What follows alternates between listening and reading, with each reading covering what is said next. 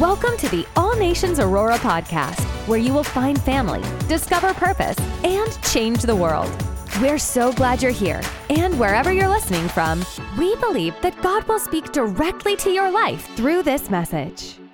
Yo, so this is week one of a brand new series called Family Values. Family Values. It's our heart and it's our desire that through these next several weeks, we come to the place of resolve where we return our families back to the heart of the Lord. This is imperative, and it doesn't matter what your quote unquote family looks like. Family has lots of meanings, it has lots of shapes and sizes. It could be a two parent household, a two parent household with kids, it could be a single parent with a kid, it can be a single person, it can be divorced, it can be widow. It doesn't matter what the makeup of your family is. God has a purpose for your family, and He has values that He wants you and I to deposit into and inside the paradigms and the parameters of our families. Amen.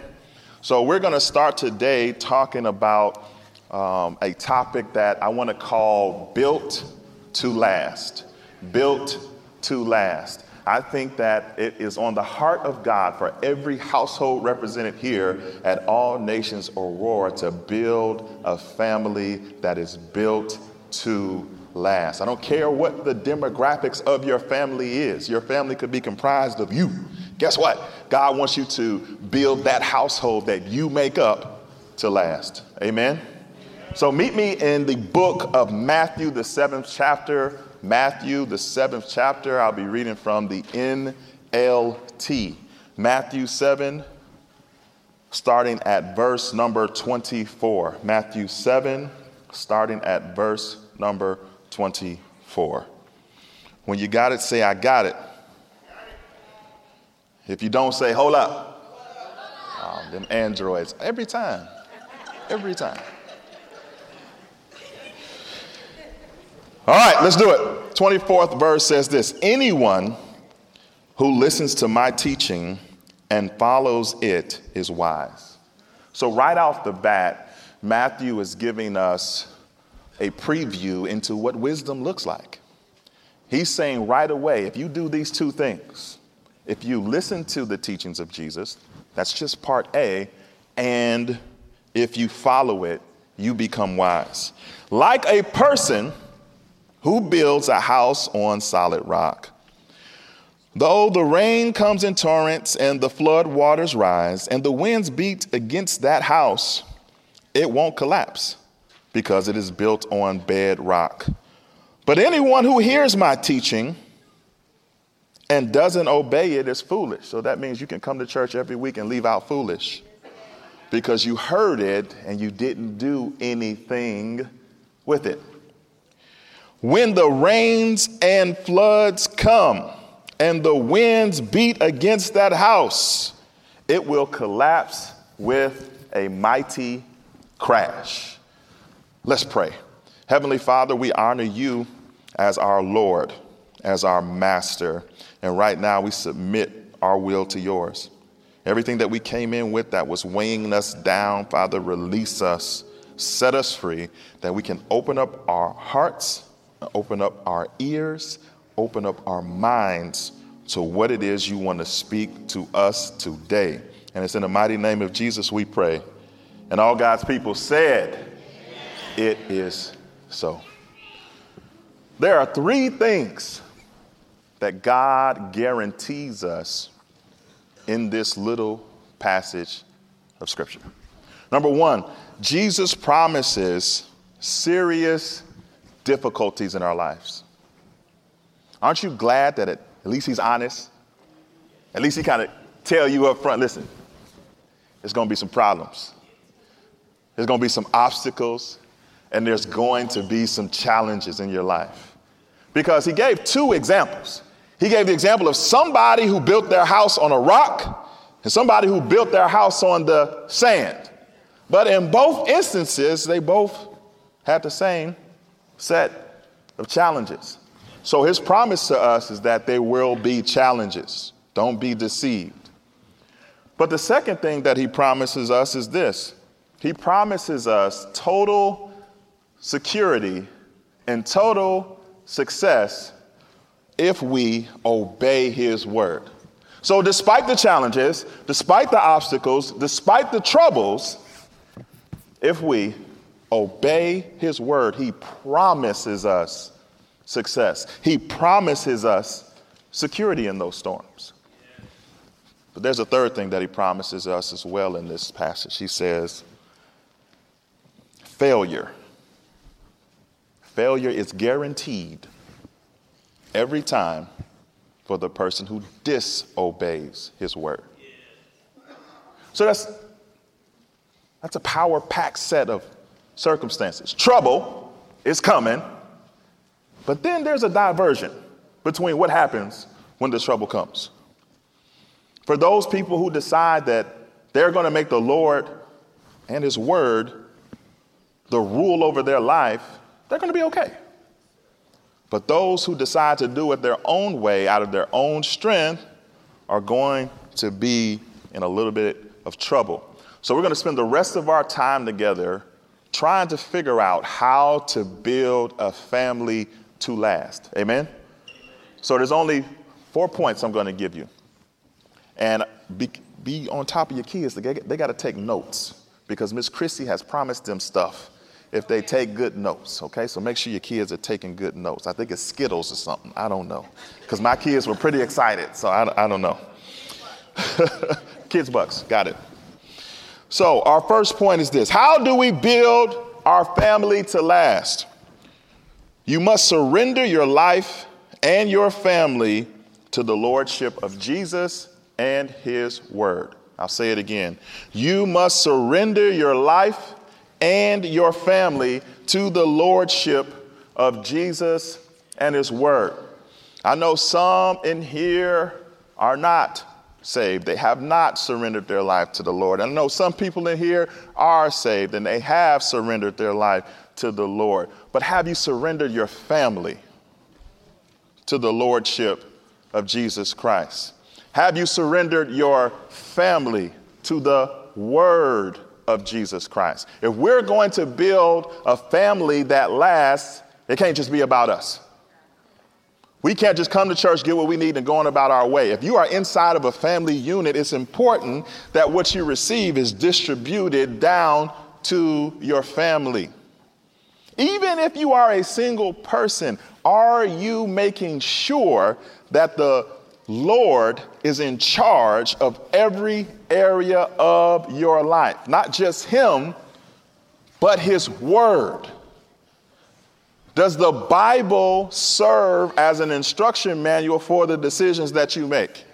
Does the Bible serve as an instruction manual for the relationships that you enter into? Does the Bible serve as an instruction manual for the relationships that you currently steward? Is Jesus and his word the Lord of your household? Isaiah 53 and 6 says this All of us, not some, all of us, like sheep, have strayed away. We have left God's paths. Why? To follow our own. Yet the Lord laid on him the sins of all. Sheep are the most referenced animal in the Bible. Over 500 times, sheep are discussed. It's often discussed as a symbol of you and I. Not only are sheep mentioned quite often, but so are shepherds. The very first shepherd in our Bible was a gentleman named Abel, the son of Adam and Eve. And he was killed by his brother Cain. What that is, is a shadow or a preview of Jesus Christ. Because later on in our Bibles, in Mark and in Luke, Jesus refers to himself as a good shepherd. And so the very first shepherd in our Bible was killed by his brother Cain, who was a person of the land. And then later, our good shepherd is killed by the people of the land. Moses was a shepherd. Abraham was a shepherd. And the reason that they reference sheep and shepherds so much is because sheep are so dependent for their well being on their shepherd. It's very, very easy for sheep to go astray because biologically so, they have what's called a flock mentality, meaning that by nature they are prone to follow another sheep. So wherever the sheep in front of them goes, biologically, they are going to follow. So if that sheep that's in front of them, who's also following a sheep in front of him, goes off a cliff, everybody going down. Because that's what's in them by nature, which is why they are so in need of a shepherd. Because if we put our whole faith and trust into another man or another woman, and we develop a flock mentality, we have the propensity to fall off a cliff too. And so that's why the Lord is asking you and I to surrender to Him, the shepherd of our life, to make Him the shepherd of our families, to make Him the shepherd of our household. One of the most famous shepherds in all of the Bible is a man named David. He was a king when he wrote this psalm in the 23rd chapter of the psalm. He sits on the throne as a king, but he's reflecting on his time as a shepherd. Now, he, he's pretty powerful at this point in his life. He's been through a lot at this point in his life he has received accolades and he has received praises and people look up to him and he has ascended to the most powerful seat, the most powerful position that he could ever ascend to.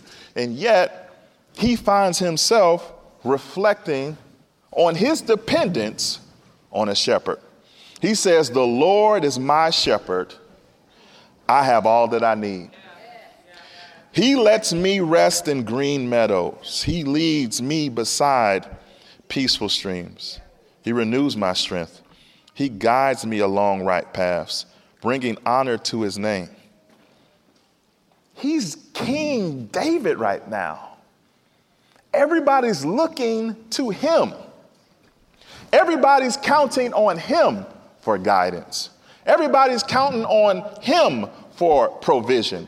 Everybody's counting on him for instructions. And he's saying, But you know who I'm dependent on? I'm dependent on the Lord because he is my shepherd. How many of us are in positions of power, whether that's inside of our families, whether that's on our jobs, whether that's in ministry, and we start to think it's about us? We start to let all the praise and all the admiration start to control our thoughts to the point that we forget that we sheep. We forget that we need a shepherd. Because if we don't surrender and if we don't adhere to our shepherd, we are prone to stray. We are prone to get off the path. And, and King David continues on. He says, Even when I walk through the darkest valley, right? Because when we get to that place, other versions call it the valley of the shadow of death. When we get to those tough points in life, we, we tend to forget that Jesus still has the answers. When things get tight, when our bank account gets a little close to them numbers turning red, we immediately go into fix it mode we immediately go into trying to solve things on our own. When you start to see coworkers getting pink slips, uh, we immediately just start filling out applications. They're not gonna get me. I'm gonna have options.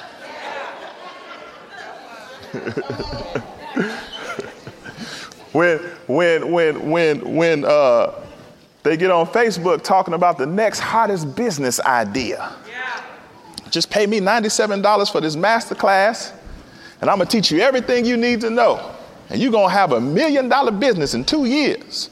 We just start filling stuff out. This must be the Lord. I was just praying about this. But did we really consider that we're just sheep? Don't just follow another person without consulting the shepherd. Because when we just follow people, we have the propensity to stray. And so, this dark valley, because David has been in some dark valleys, he has had his life threatened on multiple occasions. He has caused problems in his own life by his own decisions on multiple occasions. He's been in some low places. He has had people all around him in close proximity trying to literally kill him. Some of them were his own family. How does it feel when your family turned on you? Come on, some of us can relate to that. Some of us can feel the very people that we pour love into send hate back our way. That hurts. That feels like a dark valley. But what he's trying to get us to see is that even there, I choose to surrender. I choose to acknowledge him as my shepherd. He says, I will not be afraid. So you got to go through some stuff and get a couple victories under your belt to let you know that that God that helps you then is the same God that's going to help you now. He's speaking from experience. He's not speaking a philosophy that he heard about or that he read about or that somebody quoted about. He lived this thing.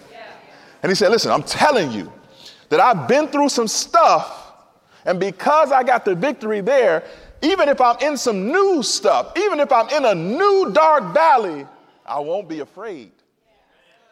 Because that's the same God, that's the same shepherd that guided me back on the proper path then. He's going to do it now. He said, Because you are close beside me. Your rod and your staff protect and comfort me. I don't know if you know this, but the rod and the staff are used by the shepherd sometimes to yank the sheep by the neck. Say, get your tail back over here. And he said that provided comfort.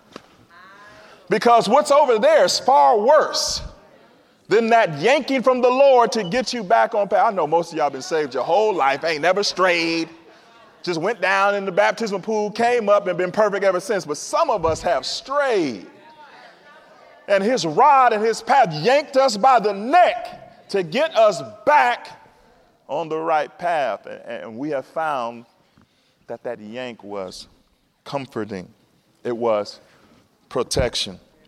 He says, You prepare a feast for me in the presence of my enemies. Now, we love to quote that one, right?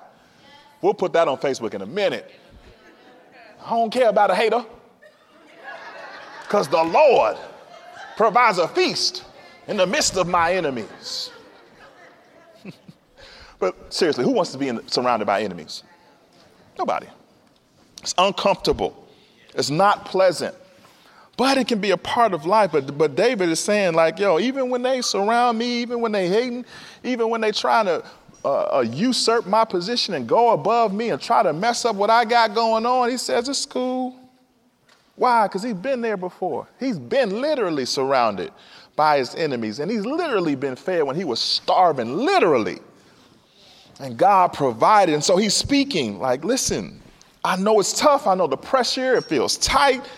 But even in that state of life, your shepherd is still there providing for me. He said, You honor me by anointing my head with oil. My cup overflows with blessings. Surely, surely, surely your goodness and unfailing love will pursue me all the days of my life, and I will live in the house of the Lord forever. Forever. So we know that sheep are prone to stray, and that's why they need, need a shepherd. But without a shepherd, it also may become hard for sheep to eat. Because sheep, they just be going. They just be, okay, let's go.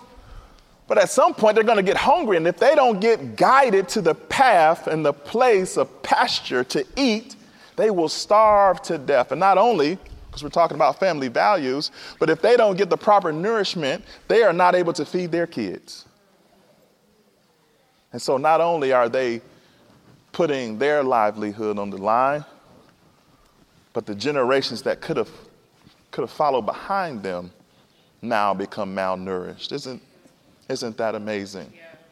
That if we don't get fed properly, if we don't get nourished properly, then the generations that we were singing about and our children and their children and their children, guess what? They they don't get nourished properly either. And so that's why that's why it's important where you eat.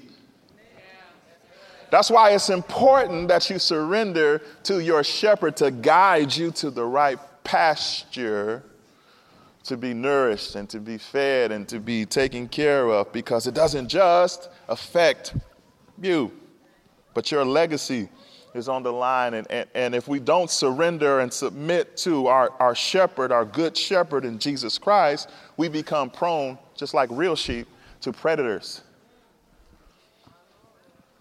Because sheep don't have that radar, that, that instinct to let them know that trouble is around. They're too busy looking at sheep.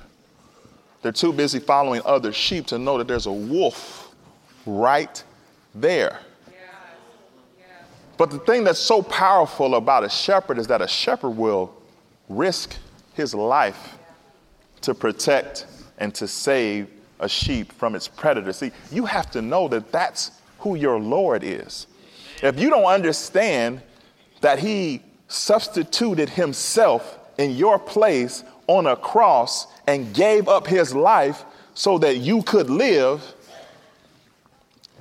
your life and your behavior won't look the way that it could as compared to somebody who realizes the only reason the only reason I'm here, the only reason I have a chance, the only reason I have access to the Father is because He decided to give up His life for me. How does that truth move you? Have you just heard it so many times that it's no big deal now? That He left heaven, nailed Himself to a cross, gave out every ounce of his blood for you while you were in your sin. For you. While you had your back turned to him. For you. For you. Because that's what a good shepherd does. It's willing to protect his life to keep you away from the predator because you may not know this, but you have a predator that's after you day and night. The Bible says that he is like prowling around, just looking to devour you. His whole goal is to steal, kill, and destroy every second of every day. He doesn't take no days off. But guess what? You have a good shepherd that has made himself available to you. One last thing shepherds do. The reason why it's so important that we don't stray is because this is what happens when a, a natural sheep strays. They get so lost and so far gone that their wool becomes overgrown. And that may not seem like a big deal to you, but you got to think about it. Just give me a second. Because I don't know if you've ever had anything made of wool, but the more wool is there, the more weight it has. So that extra wool weighs on the body of the sheep. And not only does it weigh on the body of the sheep and cause them to slow down and cause physical injury, if it gets too thick, it also invites parasites to be hidden within that thick wool that slowly and methodically eats away at the life of that sheep. Because sometimes the devil is just right in your face, growling and all that, but sometimes it's like a little parasite just slowly digging its way through your soul and causing you to slowly drift away from your Father. And so it's important that you surrender your family to the Lordship of Jesus and His Word. How do we walk this out? Real simple. Start here's, here's something. Start your day with prayer. I mean, that's something we can all do, right? Sometimes we make too much of it and we, we, we think uh, uh, I have to have a prayer shawl. I got, I got to burn some essential oils, right? I got to put on, put on some soaking music and I got to lay prostrate, right? That's good. If you can, if you can pull all that off, I definitely, definitely say yes, do that. But, but if you can't get there, right, d- don't just like do nothing, right? Uh, theologian G.K. Chesterton says it like this If a thing is worth doing, it's worth doing badly. right? So doing it like halfway, doing it badly is a lot better than doing nothing, right? So everybody can pray, right? You can pray in the shower because we all take showers in the morning, hopefully. Okay, hopefully we all take a shower. So you can pray in the shower. I, I, used to have to get up real early for work, but I had like an hour drive to work, and you can pray in the car, right? You can pray. And don't just teach yourself and discipline yourself to pray, but why not teach your kids? Why not incorporate that into what we do as a family? Here's something else you can do. You can just read a, a one, uno, scripture a day. Come on, I'm not asking for too much. One, right? You can pull out the Bible app and read the scripture of the day.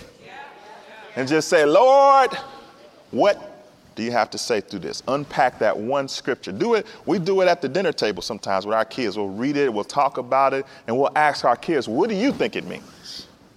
These are, these are just simple things you can do. Get a digital or a physical devotional and let, and let the pages walk you through it. If you don't have the, the money, go to the library and get one. One thing we got to do is, is, is rid ourselves of excuses. And we have to do what we got to do to get as close to the Lord as we possibly can. Point number two how do we build a family to last? Trust God as your heavenly Father to meet your needs and to care for you. Trust God as your heavenly Father to meet your needs and to care for you.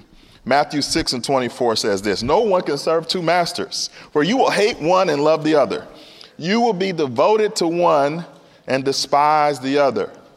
You cannot serve God and be enslaved to money. Now, that word money in other translations is the word mammon, because the word mammon is not just money. It definitely can be money, but it's not just money. And money in and of itself is not mammon. The only time money or things or possessions become mammon is when we make it an idol. When we place it above the value of our shepherd, it turns into mammon. It's not just money, it's not just things, it's not possession, but how about our time? How much scrolling are we doing compared to how much praying we're doing? How much scrolling we doing compared to how much Bible reading we doing? How much scrolling we doing compared to how many people we done ter- told about the Lord this week?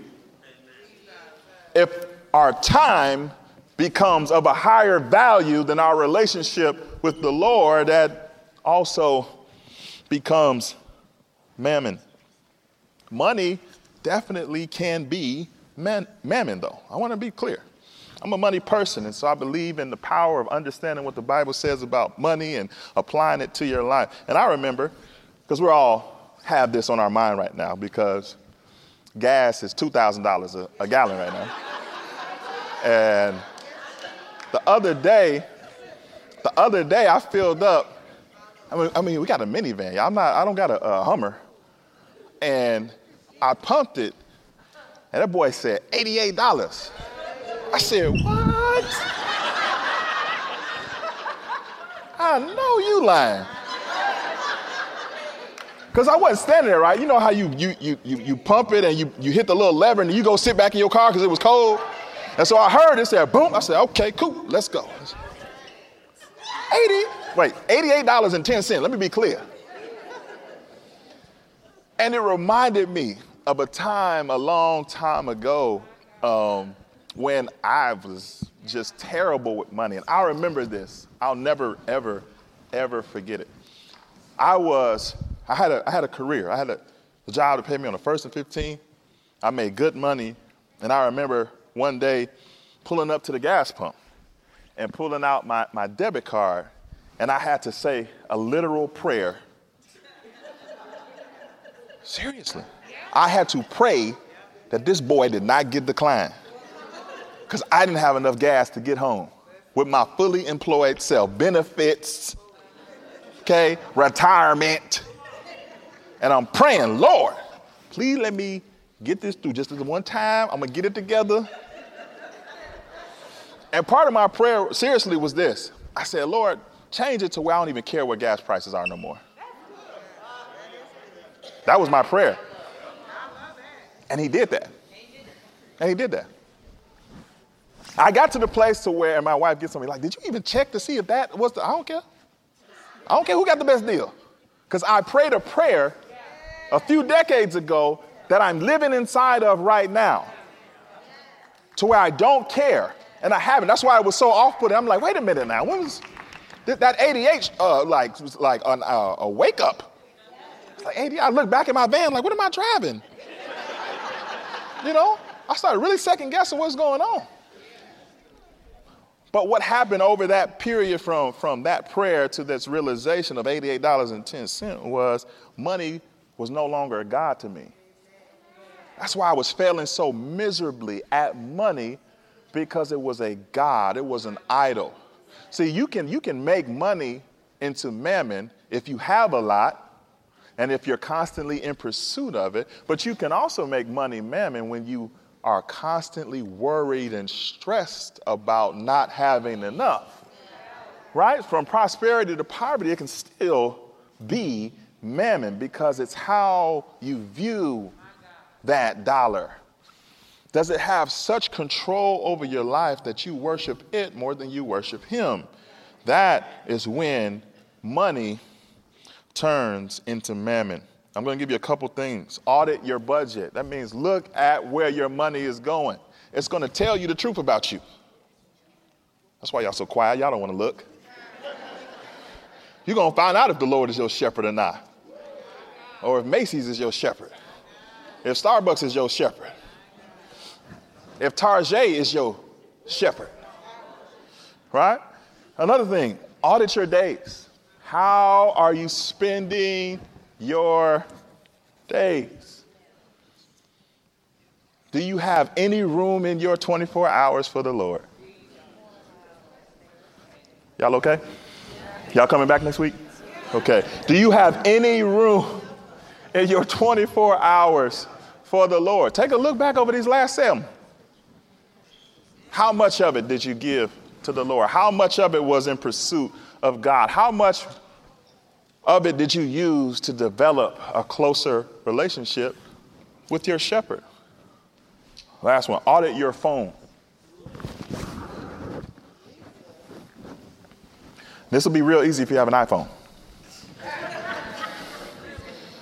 Right? It's in there. It's built in where you can you can look and look at your screen time. It'll show you an analysis, a report. Huh? It'll tell you the whole truth and nothing but the truth about how much time you're spending on all of your apps. If you have an Android, I don't know. I don't know. I don't know. Where's Raheem at? Raheem, you in here? I know you got an uh, Android. Do they? Do y'all have apps? Y'all have apps? You have apps? Okay. So Androids have apps. I guess there's some way that you can check to see. I, you know, I want everybody to be covered. Yeah. So Androids, you got to do something. Um, but take a look. Take a look and then adjust. Don't just look and shake your head at yourself. Take a look. Surrender your budget. Surrender your days. Surrender your screen time to the Lord. Number three, how do we build a family to last? So the first one was to surrender your life and your family to the Lordship of Jesus and His Word. The second one was to trust God as your Heavenly Father to meet your needs and care for you. And number three, think about the generational effects of your behavior and plan accordingly. Proverbs 13 and 22 says this Good people leave an inheritance to their grandchildren, but the sinner's wealth passes to the godly. Deuteronomy 5 9 through 10. You must not bow down to them or worship them, for I, the Lord your God, am a jealous God who will not tolerate your affection for any other gods. I lay the sins of the parents upon their children. The entire family is affected, even children in the third and fourth generations of those who reject me. But I lavish unfailing love. We just sang about this for a thousand generations on those who love me and obey my commands. There it is again. It's a two part declaration. You have to love me and uh, obey my commands. Church attendance is not enough. Somebody say, Amen. You have to surrender your love to Him, and you have to also look into His Word to see what it says and execute upon it. Because every decision that you make, every decision that I make, affects the generation that's behind us. Some of your kids are in here taking better notes than you. It's okay. You can adjust. What are you demonstrating to your kids when you sit there next to them and don't even say amen? Can't even say preach. I could use a preach from somebody right now. Thank you. What are you demonstrating? What type of legacy are you building? Legacy, inheritance is not just financial. But the real wealth is in do your kids even know that they can pray their way out of a situation? Do they know that God's word is full of answers to life's questions? Are you leaving that type of inheritance?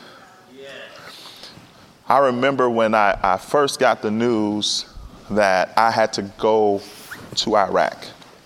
I was freshly engaged, just got the ring, just put a ring on it. And Uncle Sam said, Sorry, bro, you got to go.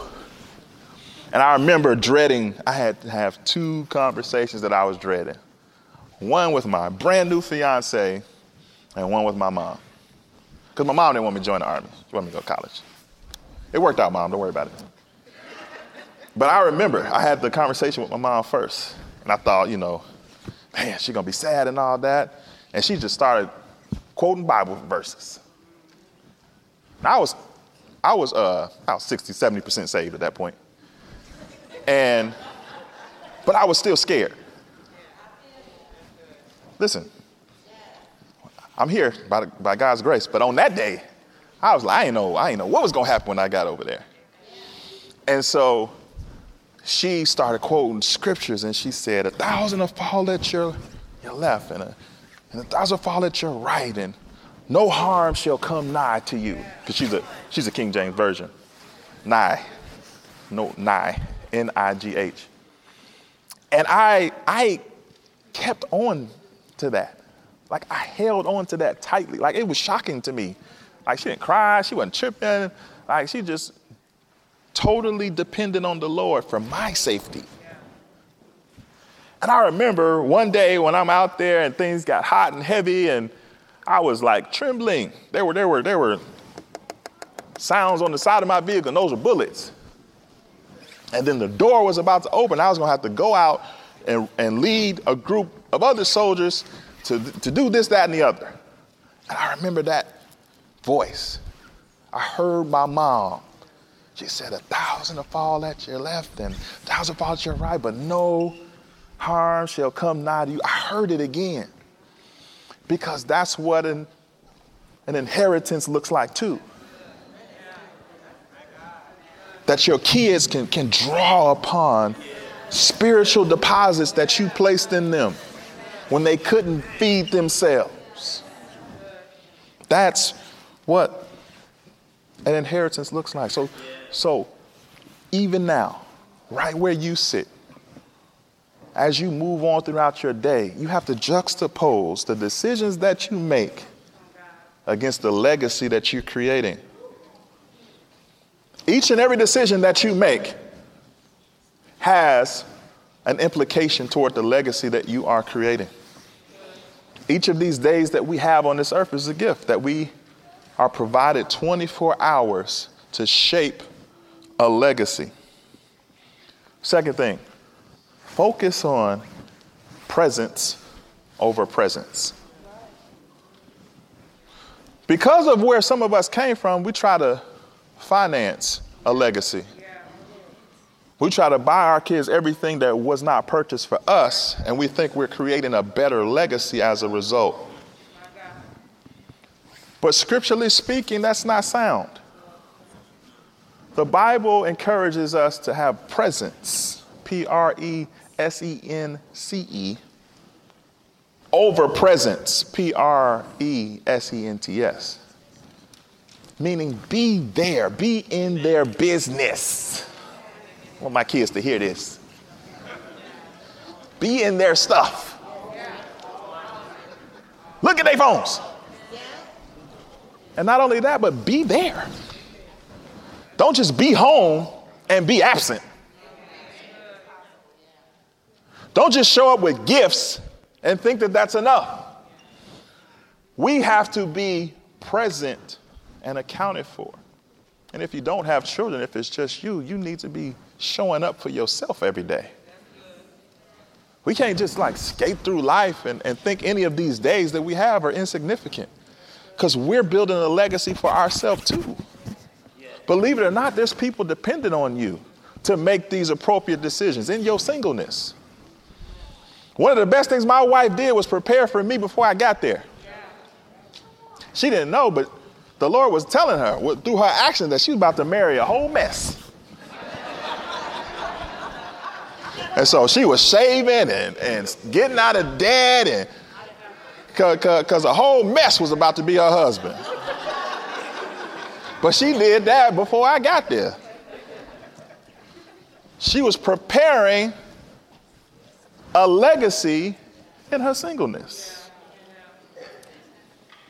So legacies don't get started with wedding rings. Your legacy starts with your daily actions, your daily choices and decisions, and the strategies that, that you implement. Last one. The fourth way that you can build a family that will be built to last is keep your family in a Bible preaching and believing church where they can be grounded spiritually and build strong relationships. You know, church matters. I know we're in a season in the age where people are trying to make church insignificant. You can find God on your own. You don't need a community. You can just do it digital. You can do it by yourself. The problem with that is it's not biblical. Hebrews 10 24 and 25 says this Let us think of ways to motivate one another to acts of love and good works. And let us not neglect our meeting together, as some people do, but encourage one another, especially now that the day of his return is drawing near. We need each other. It ain't, it, it's not just about just showing up to show up. We're showing up because we need each other. We're all trying to, as the Bible says, grow in acts of love and good works. We all need encouragement sometimes. We all need prayer on a regular basis. We need to know that we're not in this thing by ourselves. And it's hard to do that when you decide that you are not going to plug in and connect to a local assembly of brothers and sisters, all striving to follow a good shepherd. Psalm 68 and 6 God places the lonely in families. He sets the prisoners free and gives them joy. But he makes the rebellious live in sun scorched land. God believes in families. And the church is a family. You know, we're going through some things and I remember my mom the other day, she said um, that she was praying about it. And she said she called one of her prayer partners. Her name is Miss Zarlene. You know where my mom met Miss Zarlene? At church. Their friendship is probably as old as I am. Most of the people that she references and friends, I remember them from my childhood, from church. I still have vivid memories of these people. She asked me about somebody. Like, oh, yeah, that was my such and such. Oh, yeah, I remember.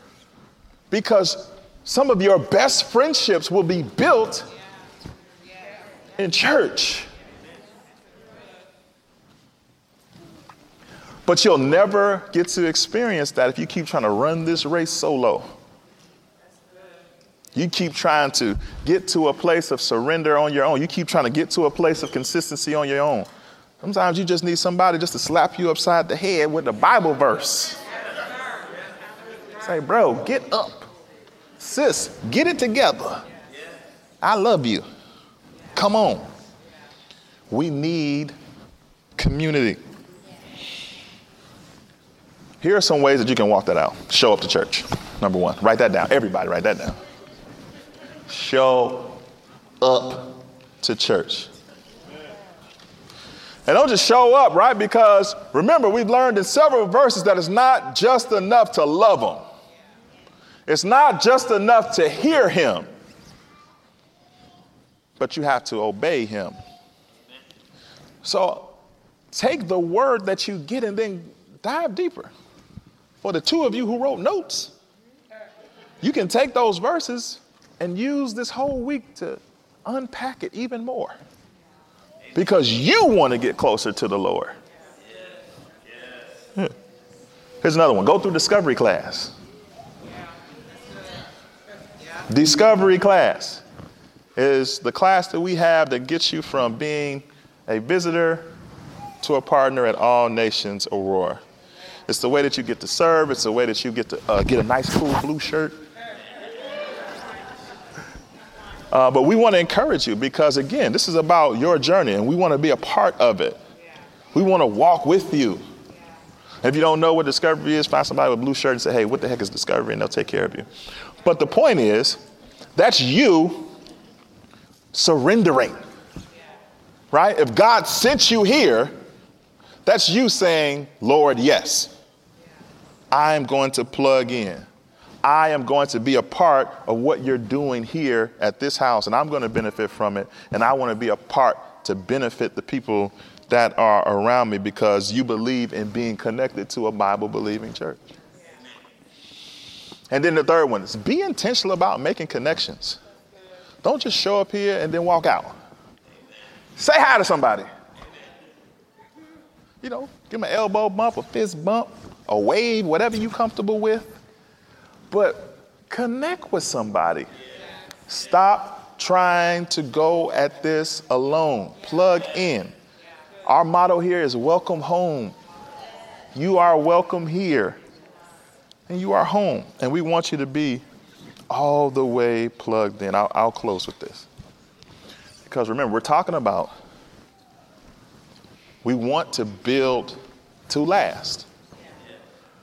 We want longevity. We want inheritance. We want legacy. Fun fact about me is I love music.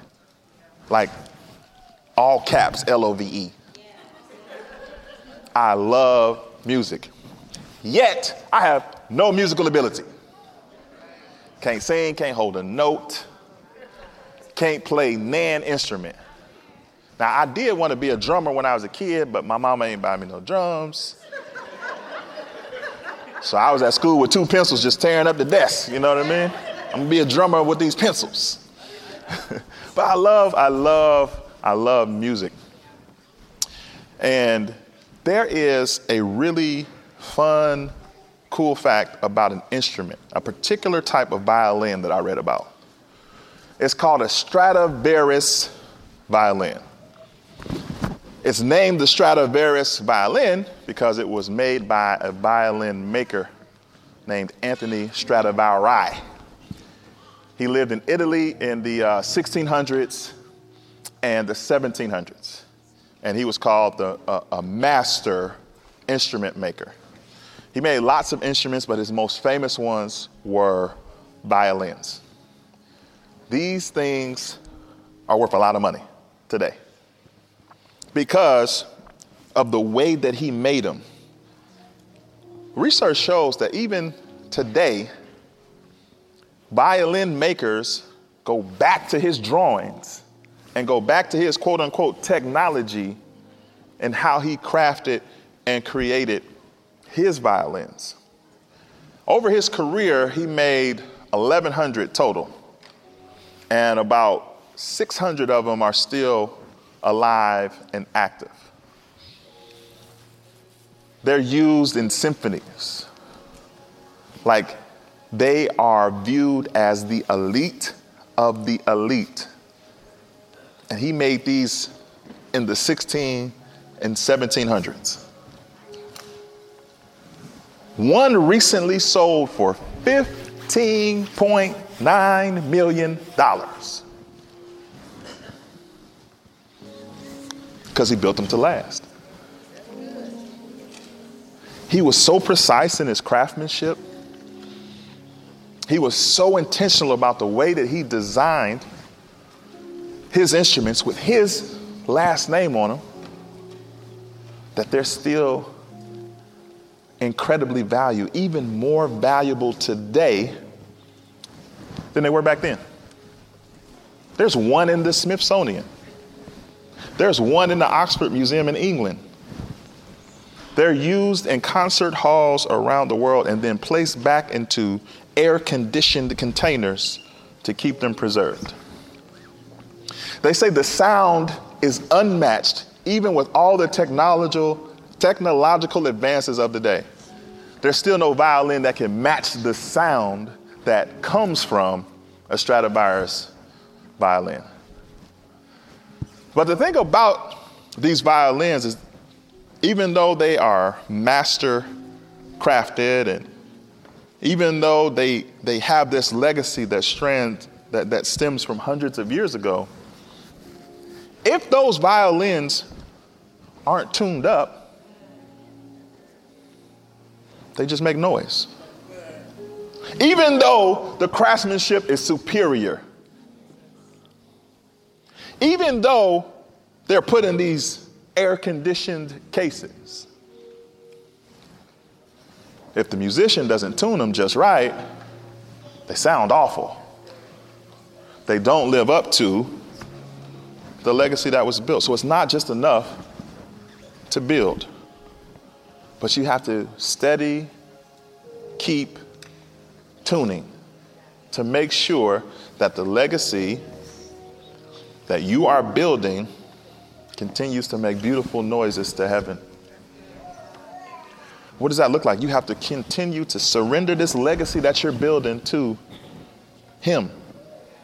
You have to continually bring it to Him. You're not building it for yourself. You're not building it in your own power. You're not building it in your own intellect.